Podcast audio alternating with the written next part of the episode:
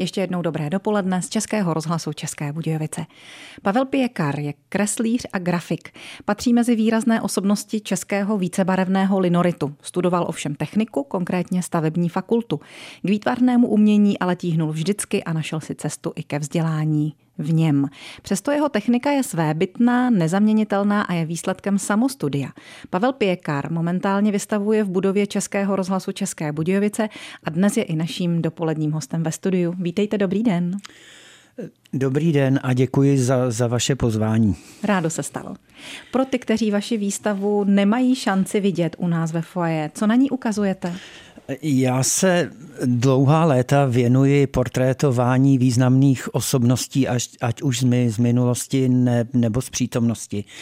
A protože se stále cítím jeho Čechem, tak vlastně v té mé kolekci portrétů hrajou důležitou úlohu také osobnosti Jižních Čech a ty na této výstavě ukazuji. Ta výstava se jmenuje Jeho české hlavy. Podle jakého klíče jste je vybíral, tedy podle té příslušnosti, jaké si příslušnosti k Jižním Čechám, ale nemusí to být rodáci, že? Eh, to, to, to sam, samozřejmě ne, tam eh, jedna, jedna asi polovina osobností jsou lidé, kteří eh, opravdu v Jižních Čechách žili, narodili se, zemřeli a druhá polovina je těch, eh, nebo jedna třetina těch, kteří byli jižními Čechami a zvláště Šumavou silně inspirováni. Mm-hmm. Jsou to vesměs umělci. Od Adama Michny z Otradovic až po Terezu z Davle, která mimochodem vystoupí 22. února také u nás v rozhlase s projekcí fotografického cyklu Jeho české ženy v jejím případě. Měl jste i vy nějaký osobní klíč k tomu, koho do toho výběru zařadíte?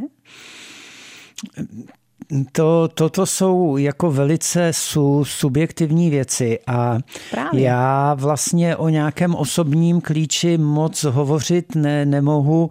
Já prostě, když tu byla ta, ta, tato možnost, tak jsem si prošel všechny své, své portréty a protože vlastně u toho portrétovaného se vždycky sna, snažím zjistit si, si jeho historii, mm-hmm. jeho mi, mi minulost, tak jsem věděl, ano, ano, tento portrét portrét.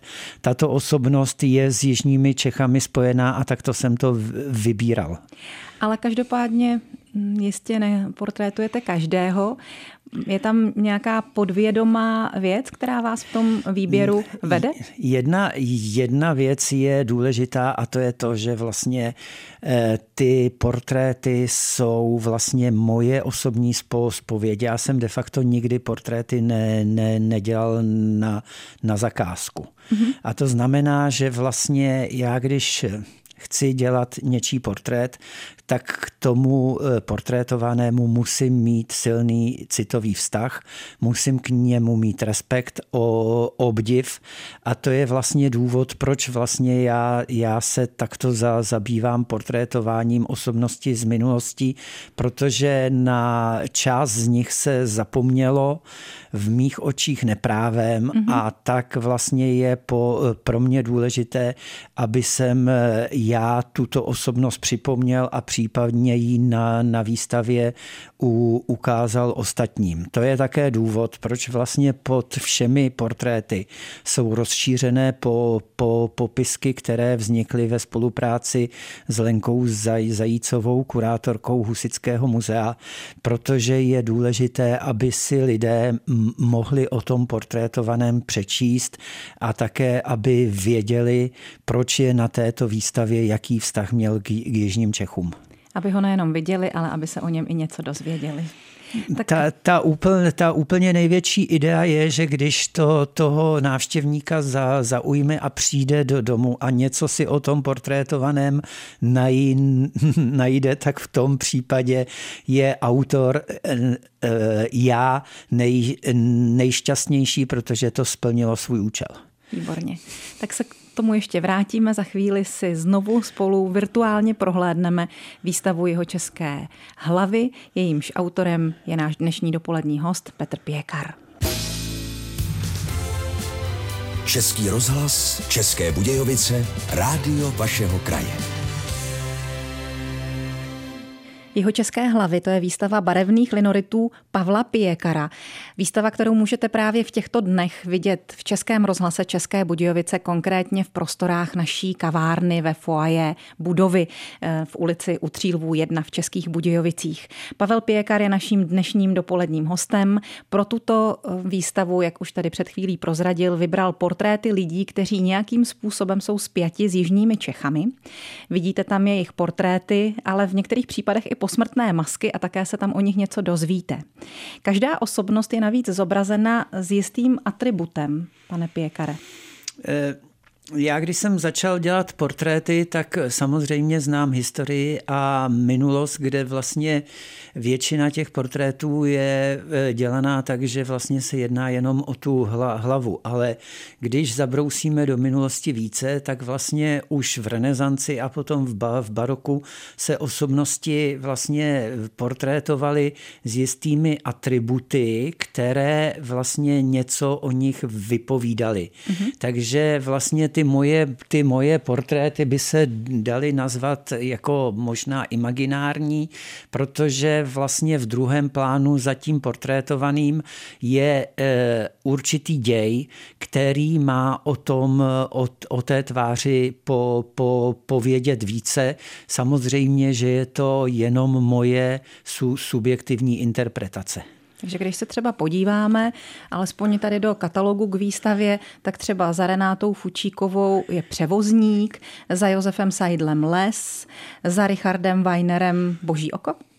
E, za Richardem Weinerem je vlastně oko, nicméně v tom oku je, je lepka, protože je pravda, že Eh, že literatura Jiřího Weinera je eh, relativně nestravitelná a není příliš eh, po pozitivní. Nakonec si myslím, že i jeho životní osud je takový, že i když, i když to naplnil tvorbou, tak nevím, jestli byl lidsky úplně šťastný. Asi máte pravdu. Když jsem připravila pro naše vysílání povídku Vrána od Richarda Weinera, dokonce přišly stížnosti od posluchačů na to, jak velmi drsná, smutná um, byla. No, ale na, na druhou stranu je to písecký eh, rodák a v, písec, v, v písku je eh, pohřbený a je to prostě jeden z nejvýznamnějších u umělců písecka mi, minulosti. Mm-hmm, určitě. Mimo jiné, vy jste mezi těmi jeho českými hlavami také a ve vašem pozadí je akt ženy, tak se chci zeptat i na to, proč jste si vy zvolil sám pro sebe tento atribut, co s ní máte? Eh, já doufám, že s touto ženou nemám, nemám nic. Ne, ono, ono je to tak, že vlastně ta žena to je vlastně eh, dře, dřevoře z eh, druhé poloviny 19. století. Eh, který vlastně je černobílý. Mně se hodně líbil tenhle ten dřevořez, takže jsem si ho chtěl vlastně vyrít barevně a to byl důvod, proč vlastně eh, jsem ho eh, okolo se sebe použil a na druhou stranu je pravda, že vlastně můj život je s ženami samozřejmě spjatý, to je vlastně důvod, proč tam vedle mě nějaká žena je. A navíc tedy také je v tom jakási touha zobrazit si tu ženu. A to ano, jste tam uplatnil. Ano, ano, ano. Vy jste, eh, jak jsme řekli, mezi jeho českými hlavami, ale jste rodák z Ostravy. Jaké je tedy vaše spojení s naším krajem? No, eh, moji rodiče se přestěhovali, když my by byli tři roky do, do tábora. Mm-hmm. To mhm. znamená, že já si z Ostravy nepamatuji vůbec nic, jenom dvě příhody, které se stále opakovaly, co se mi tam staly. A vlastně tím pádem se po, považuji za, za táboráka, protože tento kraj a toto město mě velice for, formovalo. Druhé místo, které bylo pro mě eh, velice důležité, jsou, je vlastně o oblast okolo Písecka, Pamětice Drhovle, protože tam žili moji prarodiče a tam jsem každý rok trávil část svých letních prázdnin. Tak máme téma pro následující část povídání s naším dnešním dopoledním hostem Petrem Pijekarem, ale teď si dáme písničku. Postará se o ně Phil Collins. Znovu se vracíme do rozhovoru s naším dnešním dopoledním hostem Pavlem Pijekarem, kterému se tímto omlouvám i před vámi za to, že jsem už několikrát z něj udělala Petra, ale jak říká, je zvyklý. Jinak jsme se dozvěděli, že ačkoliv je rodák z Ostravy, své dětství prožil mimo jiné v táboře. Táborské husické muzeum také participuje na té výstavě, o které tady dnes mluvíme, na výstavě jeho české hlavy, která je v Českém rozhlase České Budějovice situovaná. Kurátorka Lenka Zajícová spočítala, že se linoritu věnujete už 50 let, protože jste ten první vyril a otiskl právě na LŠU v táboře ve 13 no, letech. Já myslím, že možná ve 12 já už si to, tohle opravdu nepamatuju. Jo. Já Ale jenom, tak to tak já jenom sedí. vím, že v 15 letech jeden můj eh, linorit, ta eh, závod míru, byl otisklý jako v rudém právu. A je pravda, že já jsem eh, vlastně před revolucí nebyl zas tak v, v, v těchto letech úplně vymezený vůči režimu, nicméně to, že jsem v rudém právu, mě ne, neudělalo úplně velkou radost, takže potom jsem to na Gimplu vyrovnal jako jinými, jinými věcmi. Mm-hmm. 50 let je dlouhá doba, jednak bych se ráda zeptala na to, čím vás ten linorit tak uchvátil, že se mu celou dobu věnujete, ale i taky, co jste přitom zjistil, co jste se o té technice naučil a jak jste si ji modifikoval.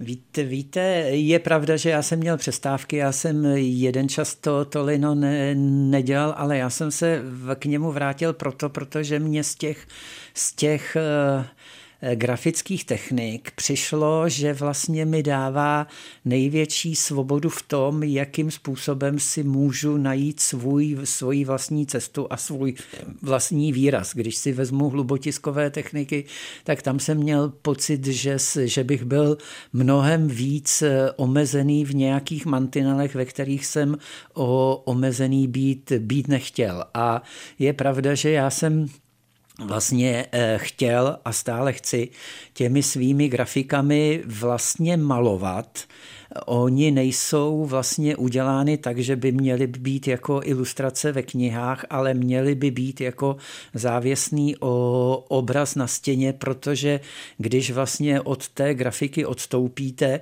tak vlastně ty moje struktury se promění vlastně ve světlo, eh, promění se v, v, eh, v objem, promění se v prostor, který vlastně je nějakým způsobem di, di, di, dimenzovaný a to je vlastně asi taky ta, eh, ten můj druh té osobité techniky, že mi jde o, o tyto, tyto věci. Hmm, já jsem si toho všimla.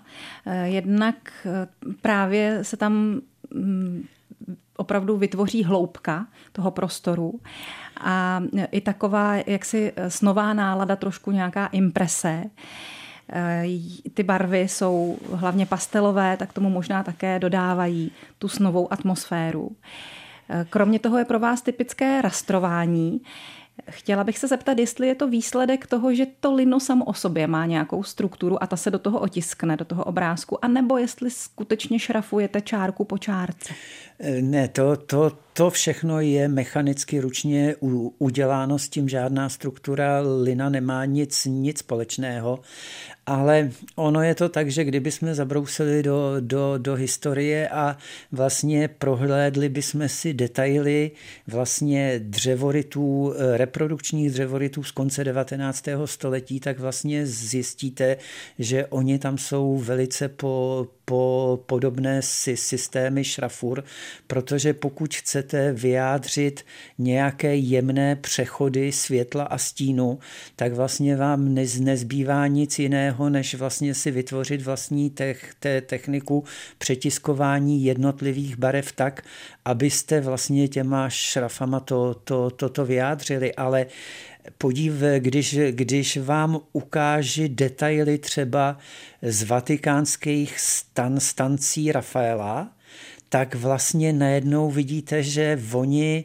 vlastně v tom prostoru těch velkých věcí de facto šrafovali taky. Hmm. Jo. Jak dalece je potom ta vaše metoda pracná? Víte co, to, to není vůbec eh, otázka, která sem patří, protože vlastně důležitý je výsledek. Hmm. Jo, a jaká je zatím práce, to, to není podstatné. Dobře, a tak aspoň našim posluchačům prozraďte, co to obnáší. Prý do toho soutisku stiskáváte třeba až 50 matric. No, víte co, těch, těch 50 matric to byly, to byly asi tři nebo čtyři velké, velké grafiky, jinak standardní počet barev je třeba 10 ne, nebo 12, ale pravdou je, že vlastně je to eh, vlastně relativně komplikovaná technika, kde člověk musí mít dopředu jas, jasnou představu, jakým způsobem chce konečného výsledku do, do, dosáhnout a zároveň úplně prvotním musí být úplně přesná kresba, ze které se potom roz, rozkreslují jednotlivé barvy, díly lina, které vyrejpu a potom postupně na sebe tisknu.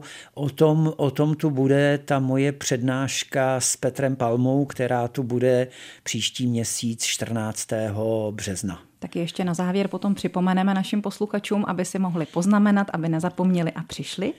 A ještě předtím bych se ráda uh, i asi zmínila o tom, že díky tomu rastrování Ačkoliv tady mluvíme o té vaší inspirace, inspiraci třeba až já nevím, barokními obrázky a tak dál, tak eh, to, co je výsledkem, je vlastně velmi moderní obrázek a že když člověk poodstoupí, právě jak jste říkal, tak může mít dojem i obrazu, který je velkou zvětšeninou třeba počítačového obrázku. Ten rastr způsobuje tenhle ten efekt a to vaše vyjádření je moderní. Kež by, kež by to, to, to tak by bylo, já to, to nemůžu posoudit, protože si myslím, že pro, pro část sou, současných kurátorů jsem člověk, který moderní není, který žije v, my, v minulosti ale pravdou je, že ten, že ten raster začali používat a američtí pop artisté ano. vlastně vše, vše v 60. letech, kdy v podstatě zvětšili strukturu no, no, novinové zprávy hmm. a e, ten, ten mechanický raster to, toto připomíná a je pravdou, že někteří lidé si myslí, že moje grafiky jsou tvořené nějakým počítačovým e, způsobem, tak tak eh, na to musím říct, toto není pravda. Ano, je to všechno ruční práce. Pavla Pěkara, našeho dnešního dopoledního hosta.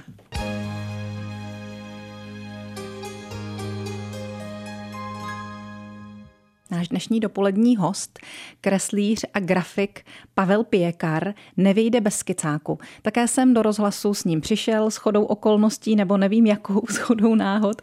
Jeho skicák má stejný dezén jako jeho košile. Je to náhoda nebo není, pane Pěkare? Eh, není to náhoda, protože, eh, protože při, při tisku grafiky se musí zpracovat i druhotný materiál. Jo. A když vlastně končíte tisk a vytíráte sklo vlastně látkou, tak vlastně ta látka většinou při tom vytření dělá velice působivé abstraktní fleky, takže je pravda, že vlastně ty látky nevyhazuji, ty látky schraňuji, potom je vyperu a používám je jako e, o, obaly na své desky a skicáky a některé, některé své oblečení mám, mám také udělané tímto způsobem. Občas si tedy z těch hadrů necháte ušít i košili krásnou. No, Vypadá jako batikovaná, modrozelená, podobně jako desky toho skicáku. Ale pojďme se podívat do něj. Co si zaznamenáváte? Já vlastně já vlastně jsem o, opravdu, když nejsem v práci a jsem něk, někde mimo Prahu, tak já jsem posedlý kreslením. A v podstatě Můžu kreslit skoro všechno, pokud svítí slun, slunce, protože vlastně světlo je pro mě extrémně důležité a pokud slunce nesvítí, tak já často nemám co, co, co kreslit, ale pokud svítí, tak vlastně mně je to celkem jedno, co přede mnou je, protože vlastně ta realita té zku, zku, skutečnosti je pro mě stále extrémně působivá, ale pravdou je, že většinou kreslím eh, vlastně eh, krajinu architekturu a plastiky. A, v, a je pravda, že samozřejmě i když mám nějaké grafiky z také s, pan, s paneláky, tak většinou architektuře 20. století se vyhýbám a hledám si tu starší mm-hmm. ke kreslení. Půjčil jste mi katalog k výstavě Krajina nekonečno. Výstavu uspořádalo Združení českých grafických umělců Holar. Je tam mimo jiné i jihočeská krajina. Jeden z těch obrázků se tak jmenuje. Je to takový dramatický pohled, do jakého si údolí je skutečné, tedy předpokládám. Uh, určitě, určitě, ano, ano. A co jsou tedy vaše inspirace? Je to jedno, rozhlédnete se Krajin, kolem sebe? Víte, eh, krajina, architektura, lidé, tváře, eh, fi, eh, figury v, v různých pozicích, polohách, v podstatě, v podstatě celý, celý reálný svět. Mm-hmm. Jo. Mm-hmm. Já jsem si, si sice s abstraktním uměním začal, ale Eh, odešel jsem od toho, protože mi přišlo, že když se budu nechávat inspirovat reálným světem, že těch možností vyjádření je mnohem víc, než když budu stále po, používat ty samé, ty samé abstraktní tva, tva, tvary. Abstraktní u, umělec by se mnou asi nesouhlasil, ale já k tomu mám tento přístup. Tak, každý má nějaký. Vyjdi z paláce, dojdeš k letohrádku. To je další soubor vašich prací, vystavený před osmi lety. Uvozuje ho báseň Josefa Hrdličky Návrat. Opakování, návrat do paláců, vystavěných za příznivějších časů. Někdo tu byl, něčím pohnul, možná je to jen setřený prach, kde se opíraly jiné ruce po otevřené okno. Je to takový jaksi zachycený okamžik, nějaká nálada, nějaký kousek nostalgie. I vaše grafiky jsou zachycením okamžiku a nějaké třeba unikající vzpomínky, tak aby zůstala zaznamenána? Teď jste mě tím dotazem trošku zaskočila, nevím, jestli jsem schopen, schopen přesně odpovědět, ale eh, pokud to na vás působí, tak, tak ano. Ano, mhm, jo. Mhm. A jsou tam tváře opět, jsou tam sochy, jsou tam ikony, symboly a znovu i krajina. Dají se v ní poznat strahovské sady, malostranské střechy a tím palácem, který je v názvu, je tedy palác Šternberský.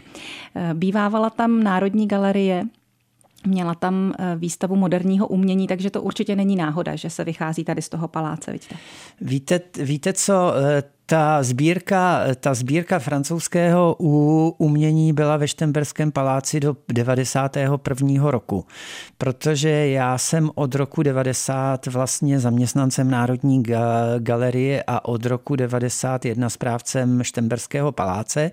Ta sbírka se potom přestěhovala do veletržního paláce. Já jsem zároveň ve svém civilním zaměstnáním správcem eh, nyní také Schwarzenberského a Salmovského paláce mm-hmm. a to jsou paláce, ve, které, ve kterých eh, jsou sbírky starého u, uh, umění. A můj příklon k minulosti s těmito paláci opravdu souvisí, protože jsou všechny tři úplně mim, mimořádné.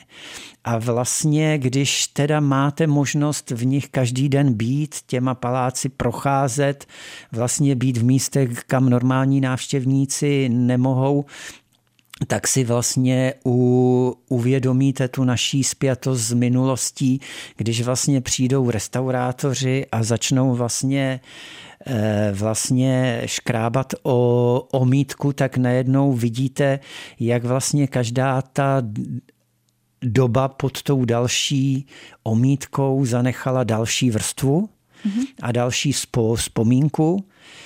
A to je asi takový druh jako nevědomé eh, inspirace nebo nevědomého vlivu, který ve mně je z toho důvodu, že vlastně stále mohu v těchto palácích být. No a vidíte, tak možná i tady je nějaká vnitřní souvislost s tím počtem těch soutisků, s těmi vrstvami vašich obrázků. A v nich se taky nachází nějaký význam, nějaké poselství třeba, eh, eh, nějaký vzkaz. Kež by, to tak, kež by to tak bylo. Eh, samozřejmě, že eh, já vlastně ty své grafiky dělám, ale naprosto osobně nemohu posoudit to, jak kvalitní jsou a jak eh, osloví ty, ty ostatní, to už je prostě na té veřejnosti, která se na ty moje věci dívá. Řekli jsme, že ten název výstavy, o níž jsme tady teď mluvili, eh, byl Vyjdi z paláce, dojdeš k letohrádku. Na závěr našeho rozhovoru, než ještě připomeneme tu vaši přednášku, bych se chtěla zeptat, kam jste došel, k jakému letohrádku. A může to být jak konkrétní informace, tak i abstraktní. Eh, kam vedou vaše cesty? Hmm, no, já, já nevím, jestli, jestli ta cesta je určená určená nějakou budovou, ale vlastně já musím říct, že ta moje cesta je od 19 let relativně jako jasně daná v tom, že vlastně jsem měl nějaký eh, zvláštní okamžik, který mi řekl, který, eh, který pro mě znamenal, jako by mi anděl dát, dal ruku na, na rameno a řekl bych tak, smysl, smyslem tvého života je vlastně eh, tvořit u, u umění a měl by si jít touto cestou. Je pravda, že ta cesta je vlastně relativně přímá v tom, že vlastně všechny odbočky jsem záměrně negoval a že ta cesta je relativně dost jednostraná, ale je to prostě můj způsob živ, ži, života a má vlastní cesta, po které stále jdu. Dobře. No a na závěr tedy 14. března budete mít v budově Českého rozhlasu České Budějovice, eh, Budějovice přednášku o záludnosti černobílého a barevného linoritu od 17 hodin ještě společně s Petrem Palmou.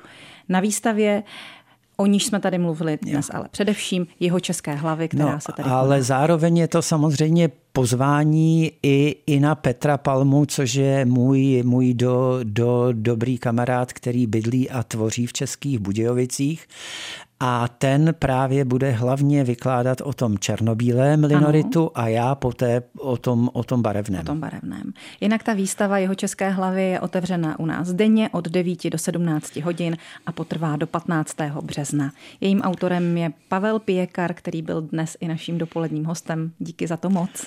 Děkuji také. Mějte se hezky naslyšenou.